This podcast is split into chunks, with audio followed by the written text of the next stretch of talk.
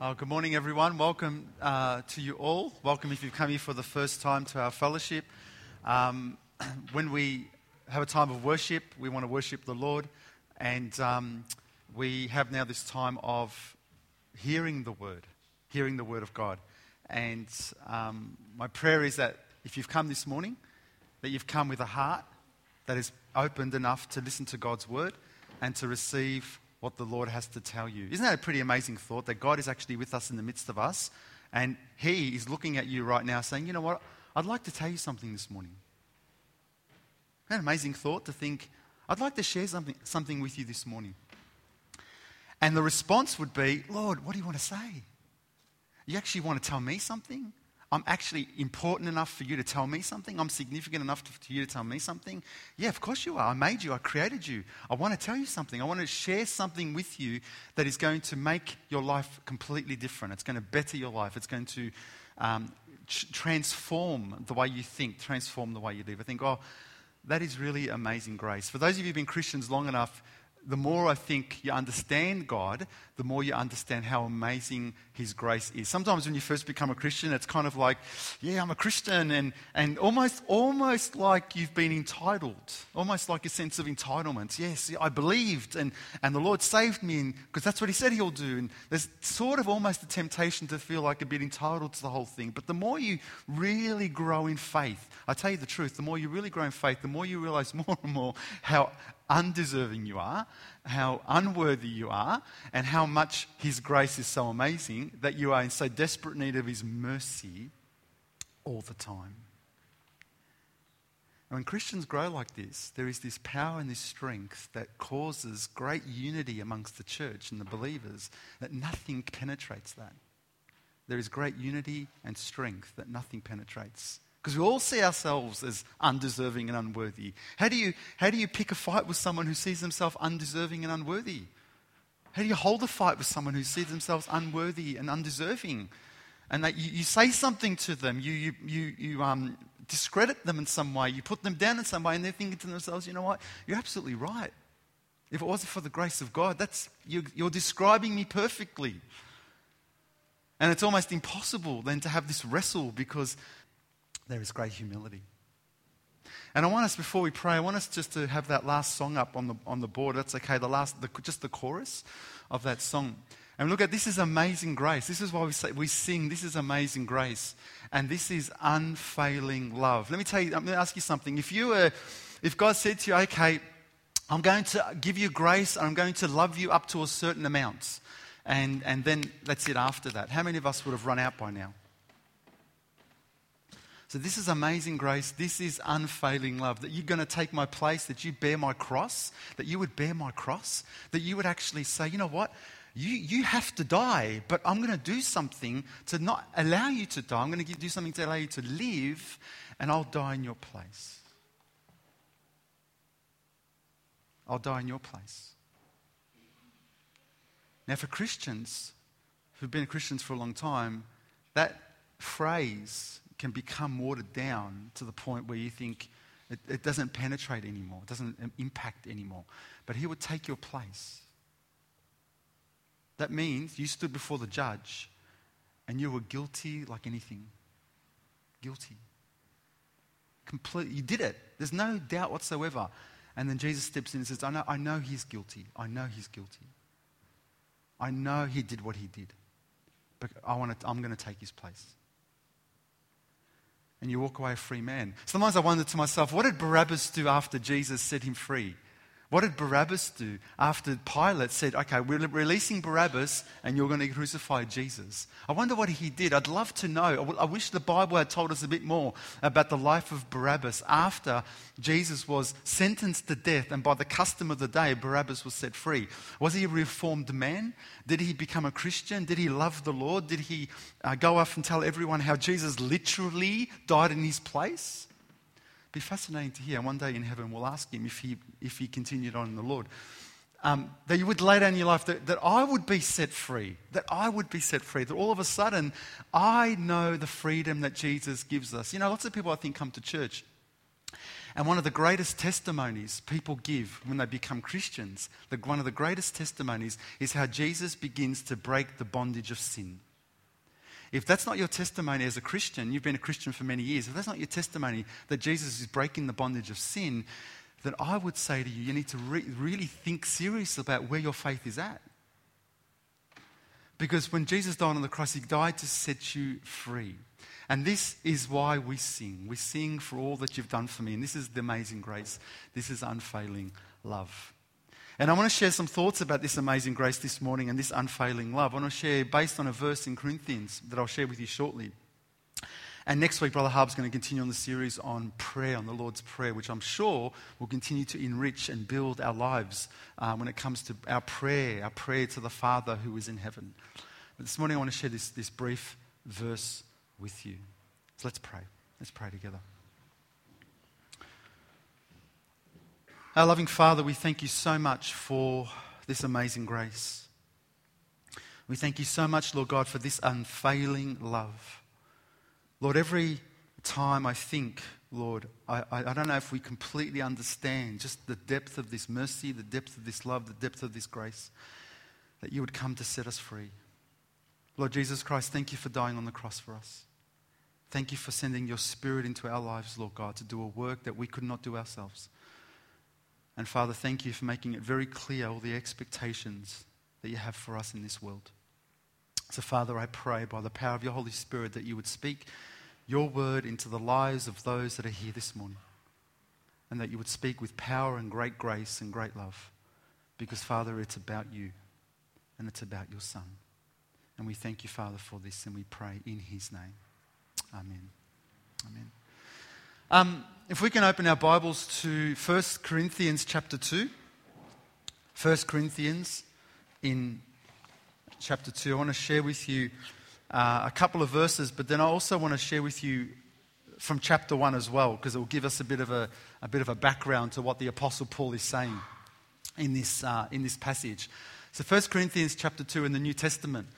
And um, before I do that, I, want to, I wanted to share with you a, a very simple phrase. We've, we sort of use phrases a lot in our lives when we talk to one another. We, we, we talk about things in different ways. And one of the phrases I'm sure you've heard before is this concept, this idea of your comfort zone. Have you heard that before? People talk about your comfort zone. What is your comfort zone? Um, and this idea of a comfort zone is really interesting because what we're basically saying is that we all live in a way where we kind of set this invisible line around the kinds of things that we're comfortable with the kinds of things that we're comfortable with doing, the kinds of things we're comfortable with saying, the kinds of places we're comfortable going. And we kind of draw this, this kind of invisible comfort line based on probably experience, knowledge, understanding, all those sorts of things. This comfort zone around us, this line around us. So that if we get to the edge of that line, all of a sudden we're feeling like we've got to kind of get out a little bit, it gets really uncomfortable, yeah? So much so that when people actually then talk to us, or when we're in situations like this, the phrase is often, well, you know, you need to sort of get out of your comfort zone sometimes.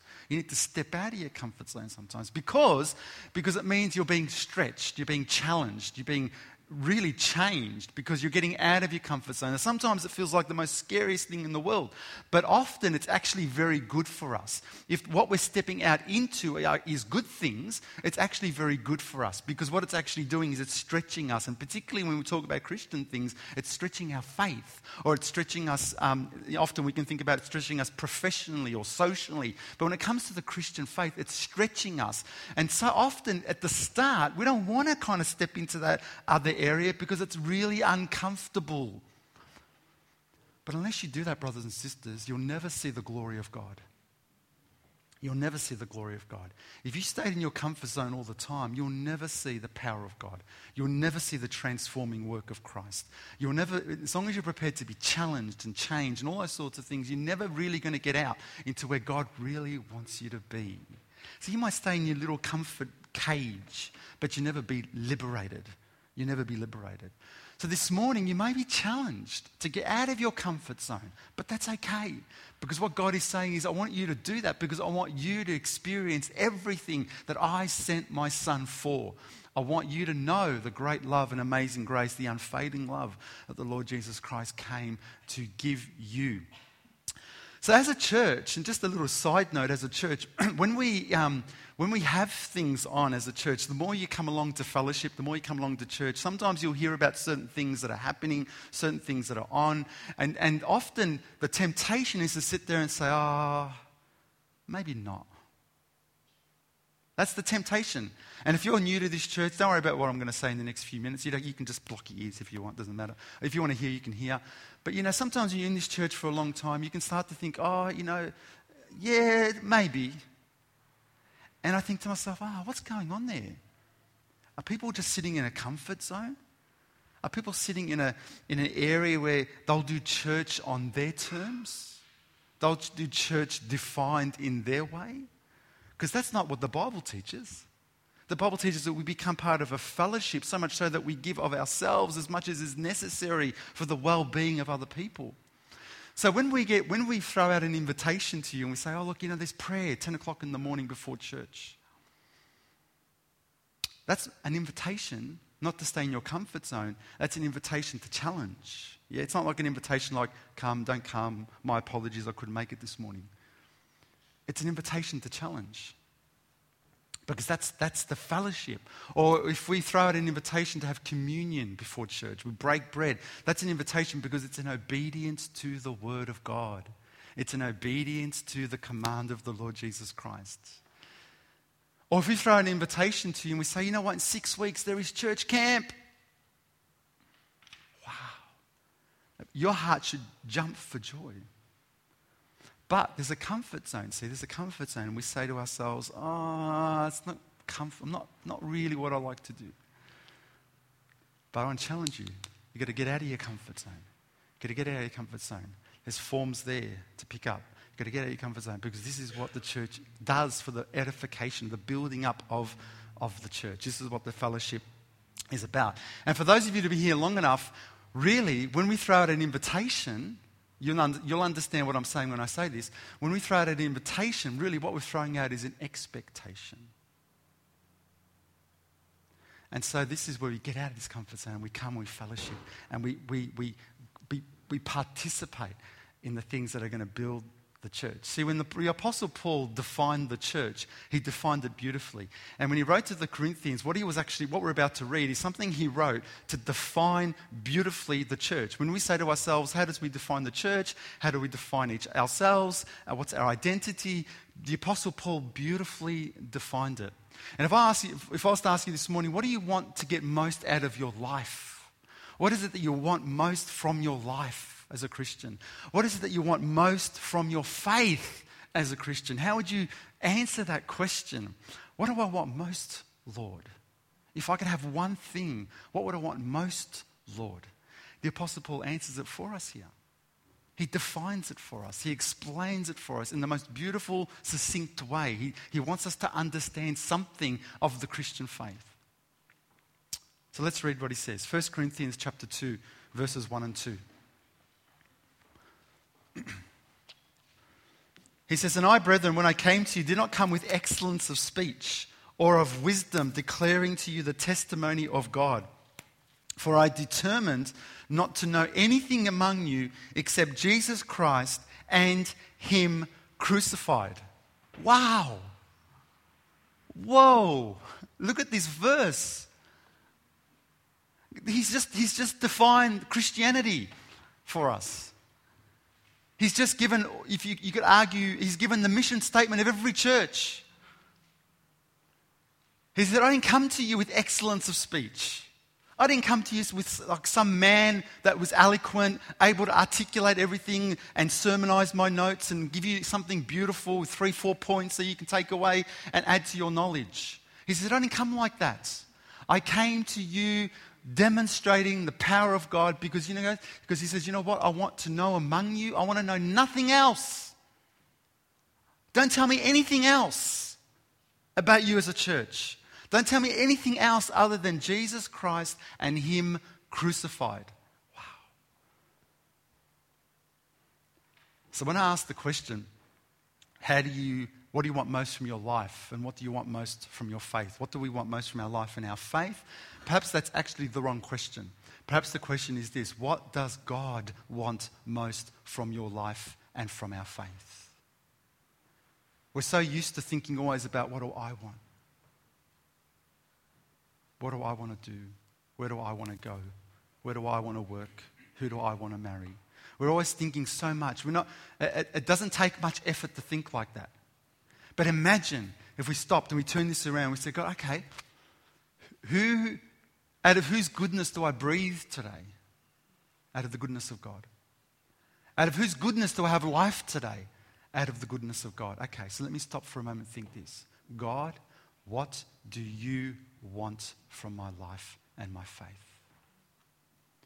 And our comfort zone keeps us doing things like this, keeps us sleeping in, because you know, I'm tired. Keeps us away from church on a Sunday because it's my day. It's my day. You know, it's, I've got to recoup before the Monday. Imagine if we ask that question God, what do you want? And, and then he defines it. He tells us here. He says beautifully, okay, I'll tell you what I want. I want, I want Jesus Christ and Him crucified. That's what I want. And this all of a sudden begins to define the church and it begins to define our lives. All of a sudden, this becomes our identity and the identity of the church Jesus Christ and Him crucified. So when we leave this earth and people look back, they think, oh, this church, oh, they were the church that was all about Jesus Christ and Him crucified. Wow, yes, the church and Him crucified. Yes, I'd be happy with that. And so you'd be happy as well too. So if someone said to me, What's the mission statement of your church? I'd comfortably say, Oh, it's Jesus Christ and Him crucified. Oh, what's your perspective as a church? Jesus Christ and Him crucified. What's your goal as a church? Jesus Christ and Him crucified. What's your ambition for the people of your church? Jesus Christ and Him crucified. Because Paul said, I don't want to know anything else. It's pretty powerful. I don't want to know anything else. Oh, Paul, let's talk about church. Uh, I don't want anything else. Jesus Christ and Him crucified. The building, is it going to somehow help me understand Jesus Christ and Him crucified? Then tell me about it. The people, what they're doing in their ministries, if it's got something to do with Jesus Christ and Him crucified, then tell me about it.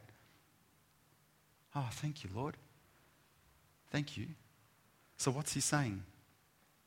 He talks about this because He wants us to understand something of the crucified Christ. I believe one of the reasons why this is really helpful is because I don't know if I'll offend anyone by saying this. Maybe I will. Maybe for some it would be a reality check. Maybe for some of you, be like, oh, man, I knew that ages ago. But you know, by nature, by nature, we're actually very selfish, proud people. Yeah, by nature, it just, it's easy. You just tell. You have an argument with someone, all of a sudden you want to win the, you want to win the argument. You know, you have a choice between this and this, and you really want this, you'll push your way to get what you want. Kids do it all the time this channel, that channel. You know, it's, it's by nature, we're very proud and very selfish. So, why would you think human nature would not bring this into the Christian faith? Why would you think that people even assume somehow that their own salvation is based somehow on their own ability and their own knowledge? That God is so pleased with them because of all the things they're doing and all the things they understand. He says, You know what? I want to tell you something. You are proud and you are selfish. Because when's the last time you had an argument with someone and you're prepared to stop that argument and say, You know, I'm sorry, before it even escalated? Because the Bible says that a soft word turns away anger. It was really interesting yesterday. Something very fascinating happened how God prepared me very, very well. I get these daily notifications on my phone every couple of, couple of times a day. A verse pops up on my phone. I like to listen and just little things trigger. And yesterday, the, the notification popped up. A soft anger turns away wrath. So, oh, okay, that's, that's a really beautiful verse. Moments later, moments later, I got into this confrontation with someone. And guess what verse came to mind straight away? So I, I, I did not fall for the temptation. I rather submitted to the Word of God. And it came out the way I expected, to God's glory. There was no escalation of the problem. There was no massive confrontation, but rather peaceful conversation. But boy, I could have. I could have and not given glory to God. And so this is Christ in Him crucified. You get it? That's what the Apostle Paul wanted to know. Are you demonstrating Jesus Christ and Him crucified everywhere in your life? Everywhere in your relationships, everywhere in your marriages, everywhere in your friendships, everywhere in your workplaces, does, does the Apostle Paul see Jesus Christ and Him crucified in our lives? You say, oh, it's too hard. No, it's not too hard because this is the mission of the church. And when we do that, we show Jesus Christ among us and we show Jesus Christ out there abroad to the people around us. So, by nature, we're very selfish, proud people. But what this is doing, when we reflect on the cross, we reflect on something that, yes, does bring great freedom and great hope, sometimes through great suffering, so that we can come to know the beauty and the love of the Lord Jesus Christ. Let, me take you back for a moment to a verse earlier in chapter 1. Look at verse, and I'm going to just make reference to chapter 1 because it's going to give you a bit of a context to what the Apostle Paul is saying in chapter 2, verse 2. In chapter 1, verse 18, he says, For the message of the cross is foolishness to those who are perishing, but to those who are still being saved, it is the power of God. Look at that. When we think about the Lord Jesus Christ dying on the cross for our sins so that we could find favor with God and freedom from sin, yeah, you understand that, yeah? Can I just simplify that for you again? When we think of the Lord Jesus Christ dying on the cross if I can simplify that for you, favor with God, freedom from sin. That's what we see. That's what we see. He says, when we preach this message, it's foolishness to those who are perishing. They look at it and they think, What?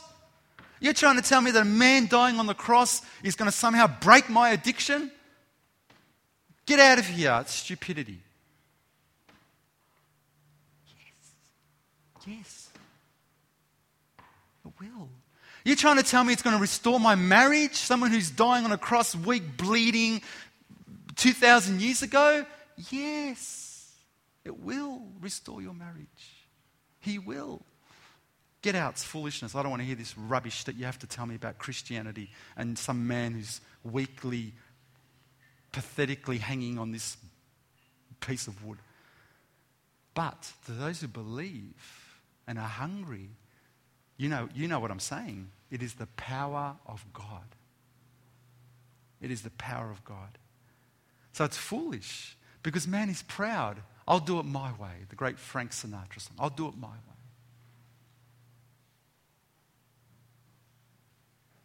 I don't need this. I'll do it. I'll work out my problem. I'll break my addiction. I'll restore my marriage. Go. Fantastic. Do it.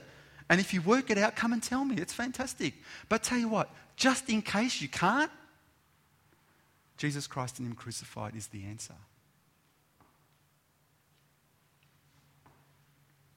And so the Lord Jesus Christ um, sometimes has to reveal to ourselves just how weak we are so we can see just how strong He is. Isn't that great? Doesn't feel good, but it's good. Doesn't feel good. The enemy is very clever because the enemy has very sharp arrows. He has very sharp arrows and he's just aiming ready. Do you sometimes feel like that? You go, oh, come on, another arrow? Like he's got these arrows and he's bang, bang, waiting. And, and we have to take up the shield of faith, the Bible says. We take up the shield of faith. But sometimes we act like the devil could use anything against us. You ever seen those um, uh, toy guns that kids play with? They've got like the rubber pellets, sort of bullets, and they, so the suctions at the end, and they just, you, you, against the wall and they just suck to the wall, you know? It's like the devil's using those. Like, pop, oh, all of a sudden I'm melting, having a meltdown. Whereas what he should be using is arrows, sharp, piercing, ready. That's what he should be looking at because you think, boy, how am I going to get through to this guy? How am I going to get through this woman? Get my sharpest arrow out and shoot. But how many times do you think, oh, him, pff, let's get my rubber gun? And then we have this meltdown. No, this is amazing grace. So that God builds us up to a place where we no longer depend on, on our own strength, but we depend on the strength of the Lord. We're depending on His uh, power in us. But, but, beloved, God doesn't want you to live in an unforgiven state. That's just not right. And nor does He want you to live in the bondage of chains, you know, the, the, the things that bring you down. That's not how He wants you to live. He wants you to be free. So Jesus Christ and Him crucified is, um, is the answer. Look what he says in verse 22 of chapter 1. He says, For the Jews request a sign, and the Greeks seek after wisdom. But we preach Christ crucified. To the Jews, a stumbling block, and to the Greeks, foolishness. But to those who are called, both Jews and Greeks, Christ, the power of God and the wisdom of God, because the foolishness of God is wiser than man, and the weakness of God is stronger than men. That's wonderful. Because the Jews, we know through the scriptures, we know the Jews sought after a sign. Um, a classic example Jesus hanging on the cross, and they say, Oh, come down and we'll believe in you. Yeah, that's just was their, that was their culture, that was their custom. You know, show us something. What? A man dying on a cross? It's not a sign. That's like, I don't know what you call that. And then the Greeks, the Greeks, they were sought after wisdom. They took a lot of pride in knowing a lot, working it out, wrestling it, making sure that they understood things. And all of a sudden you look at, oh, I tell you, I give you great wisdom. I tell you something really amazing. Um, Jesus died on the cross for your sins to set you free and find favor with God. And you look and think, what? Uh, let's go back to our Wikipedia. And let's go back to our Google because, and let's go back to because these are, this is wisdom. This is somehow wisdom. What you're trying to tell me that if I trust in Jesus and I put my faith in Him, that somehow this broken relationship is going to be restored? You're saying to me, I don't need to go to all these seminars and all these resources and all these books. I can actually put my trust. Yeah. This is Christ, the wisdom, and the power of God. Because when man looks at that and God's weakness then becomes more powerful than man's wisdom, and God, if there's such a thing as God's foolishness, it becomes wiser than God's wisdom. It's like this Imagine if there were a group of people, give you a good example, a group of people stranded in the middle of the sea on this little rubber dinghy. And they're thinking to themselves, how in the world are we going to get ourselves out of here? And imagine if I was able to see them from a bird's eye view. And I had, I had this ability to see them. And I looked around and I thought to myself, they're not getting out of this. I can see what's around them. I, see, I can see where the nearest coastline is. I can see what's underneath them, swimming around them. I'm thinking, they're gone. They're not getting out of this. But imagine I had the ability to listen to them. And I heard them saying something like this. The first person says to another person, I've got an idea. I know how we're going to get ourselves out of this. Why don't we somehow um, gather as much seaweed as we can from underneath, tie it up, dry it off, uh, somehow uh, cling it to something that's a bit hard, and maybe we can slingshot our way out of the sea? And the other person saying, Whoa, what, an, what a fantastic idea. Yes, let's do that. I think you've got it. I think you've nailed salvation. And I'm looking at them thinking, Are you serious? Are you, you serious? You're going to, I, see what's, you're not going to do that. But they think their wisdom's so good. They're inspired by their wisdom. And then another person says, no, no, no, no, hang on, let's not do that. I've got a better idea. Why don't we try and um, locate some really, those really bright, colorful fish here? Let's grab them, and at night time, we'll throw them in the air, and we'll attract some attention. Another person saying, you're smarter, even better. We've evolved. We've worked out even better how to save ourselves. And I'm looking at them thinking, You've got to be kidding me. You've got to be kidding me. Because this is man's wisdom when he tries to save himself. When you try and find satisfaction, salvation, power, wisdom, strength apart from Jesus, God looks and thinks, What are you doing? You want to know the power of salvation? If you really want to know the freedom from sin, if you really want to know to break what it means to break the bondage of sin, come to Jesus and his cross, and you'll find it. So, man knows that we're proud by nature. He knows we're selfish by nature. And he knows he has to bring something in our path to humble us. And he says, It's Christ in Him crucified. Get off your high horse. It's not about you, it's about Jesus. Humble yourself and experience the power of God that He wants to fill your life with. Humble yourself. People don't like to hear that. Humble yourself before the mighty hand of God, and He will lift you up. As Paul is saying, so, so much so that in verse, um, oh, sorry, verse 31, the Bible says that as it is written, he who glories, let him glory in the Lord. Wow. So when you've experienced all this, guess what happens? Afterwards, you know what it means when you glory. You say, you know what, I can't glory in myself. I can't glory in my abilities. I can't glory in my wisdom. I can't glory in my achievements. All I can glory in, really, at the end of the day, is Christ and Him crucified. I glory in the Lord. Beloved, when God humbles us in this way, it's not to be humbled is not to be humiliated. Do you understand that? You've got really got to understand because the devil plays with our minds. To be humbled is not to be humiliated. To be humbled is to be liberated. Do you understand? It's to be liberated. When you can humbly say sorry to someone, when you can humbly before God say, God, I can't do this, when you humbly uh, don't react to something and you rather respond, these things liberate you. They liberate you, they don't humiliate you. And the cross, that's what the cross of the Lord Jesus Christ does. And that's why Paul says, you know, that's all I want to know among you Jesus Christ and Him crucified. Because the cross of Christ, beloved, is always associated with Jesus. Did you know Jesus Christ didn't just hang on the, didn't just carry his cross on the cross? Do you know the Lord Jesus Christ carried his cross all his life? Did you know that?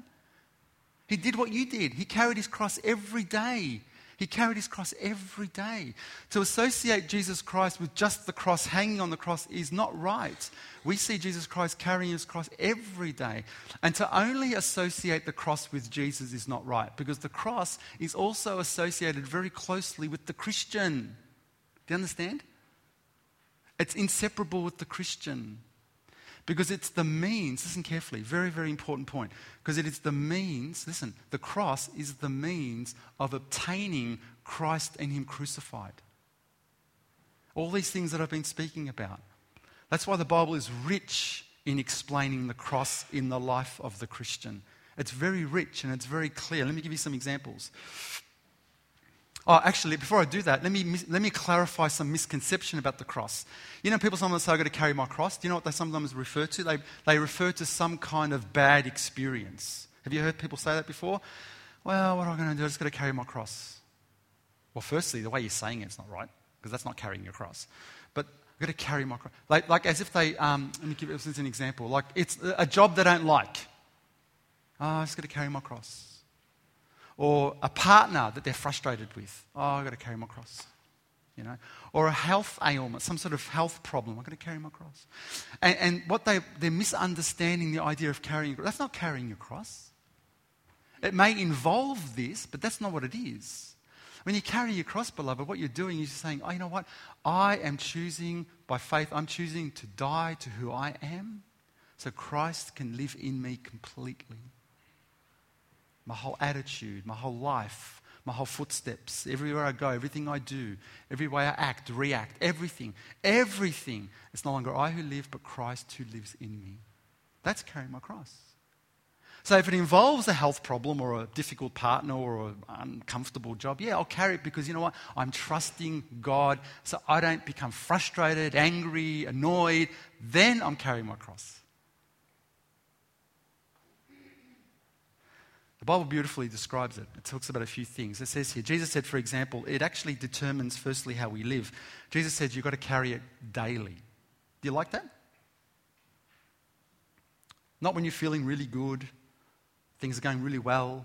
He says you've got to carry it daily. He says, unless you pick up your cross daily and follow me, you're not worthy of me.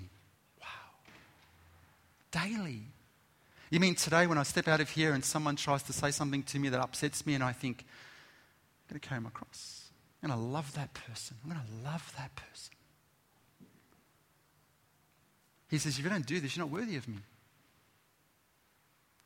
He says, the Bible also, the Bible also says um, that it is a cross, the Bible says, and those who have a Christ, Galatians 5, those who are Christ have crucified the flesh with its passions and desires. The cross, when we, as Christians, we have passions and lusts and desires that fight against God. There are passions, lusts, and desires that are healthy. Yeah, that's okay. But then there are passions, lusts, and desires that fight against God. They're the ones that say, you know what? I'll do it this way. I'll have this. I want this. And they all are, they're all offensive to God. And the Bible says, you know what? The cross crucifies the flesh with its passions and its lusts. It determines how we live, beloved. It determines how we live. Not only does the cross determine how we live, but it also it also defines how we live. Listen to this in Galatians 6. For God forbid that I should boast except in the cross of our Lord Jesus Christ, by whom the world has been crucified to me and I to the world. Isn't that an amazing verse? Paul, the Apostle Paul, is saying to the church at Galatia, you know what? I'm not going to boast about anything else. Sounds similar, doesn't it? I don't want to know anything else but Christ and Him crucified. I don't want to boast about anything else but the cross of the Lord Jesus Christ. Because let me tell you why. Because by this cross, the world is dead to me and I am dead to the world. When the world wants me to do something, think something, act something, believe something, go somewhere that's contrary to the Word of God, no. The world is dead to me and I to the world. If you're a Christian and you want to be genuine about your faith, this is how you live. It's not a choice, it's not an invitation, to choose yes or no. It's a command, it's a demand of the Christian.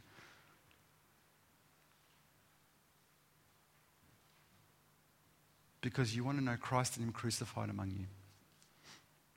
The world is dead to me and I'm dead to the world. I'm more interested not in the philosophy of this world, not the behavior of this world, not the attitudes of this world, not the actions of this world. I'm interested in living Christ and Him crucified. And that's, how, that's what defines us. That's our identity. It also decides how we live, beloved. I quoted it before, Galatians 2:20. I've been crucified with Christ. It's no longer I who live, but Christ who lives in me. So much so that people would say to you, there is something different about you. And you know that that's different in you is Christ who lives in you because you have surrendered your life over in obedience to the Word of God. And what you want is everything that you do, word, deed, thought, you want that to be dictated and defined and determined and decided by the Word of God. By the Word of God. And so His Word dwells in you richly because Jesus Christ dwells in us richly. So when the Apostle Paul says, you know what? I want to know Christ and Him crucified, that's exactly what he's saying. That's exactly what he's saying. When people ask us, well, how do you define yourself? Well, Jesus Christ and Him crucified. So I want you to consider this. I want you to consider this. Next time the weight of sin comes your way, and you think to yourself, oh, I can't keep doing this. This sin is too heavy for me. I just keep mucking up. Yeah? I want you to think this. This is where Jesus Christ and Him crucified becomes your power. That all of a sudden you take your eyes off what you can do, your ability, the foolishness of man, and into what he's able to do in you as you cling closely to the work of the cross and watch the power of God. Next time, you want to glory as an individual in your achievements, as if somehow you've done really good things and your resume is looking good as a Christian. Like the Apostle Paul earlier in that chapter, he says, You know, I didn't baptize anyone except so and so and so. I didn't, I didn't come to baptize.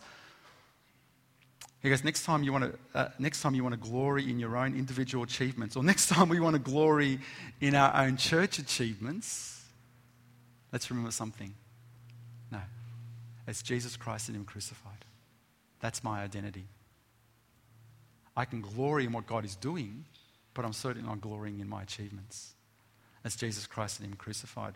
Next time you're waiting for someone or something to satisfy you, if I just have this, oh, I'll be so happy. Or if I just have her, oh, I'll be so happy. Next time you're waiting for something or someone to satisfy you, remember this as a Christian, Jesus Christ and Him crucified is your all in all. Find your satisfaction in Him and then become the blessing to that other person. Next time, something else, whether temporary or earthly, becomes your motivation.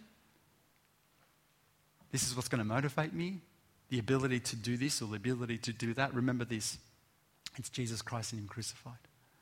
The Apostle Paul says in Acts 17, in Him we, we live, we move, we have our being. You understand that? That's our motivation. In Him we live, we move, and we just have our being. In other words, everything about your life is about Him. Oh no, oh yes. It's Jesus Christ and Him crucified. That's the definition of the Christian. That's the definition of the church. Don't glory in your achievements. Don't be motivated by some external factor that, you know, if I come to church, everyone's going to see me and say, Whoa, he came to church.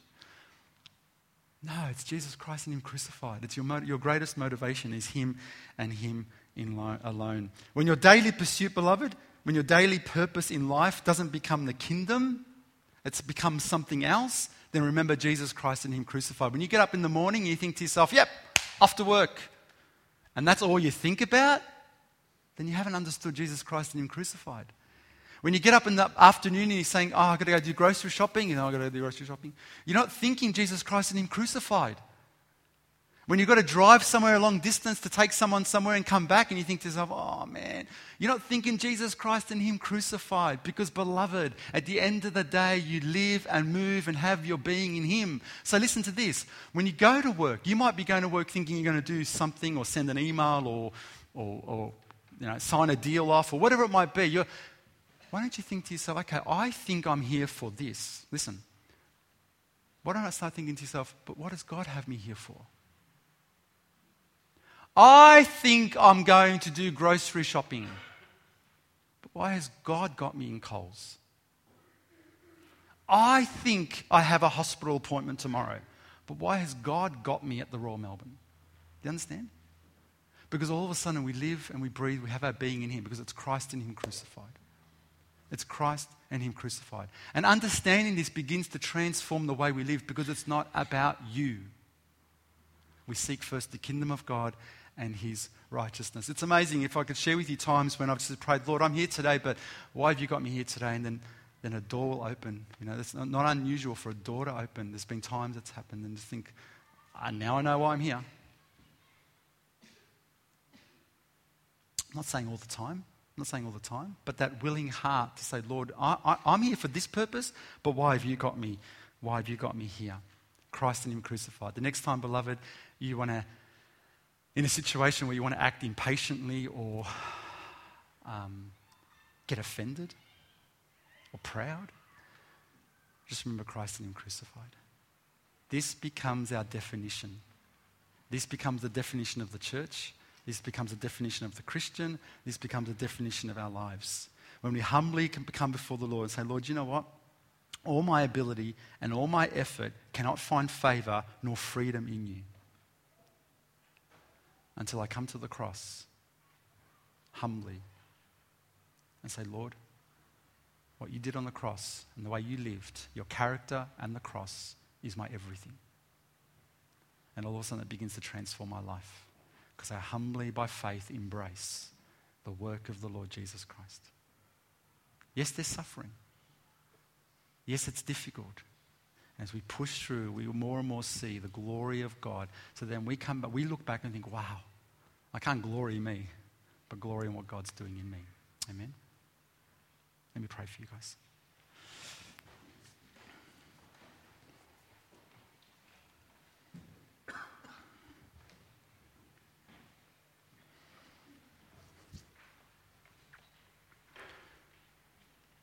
Our loving Father, what can I say, Lord God?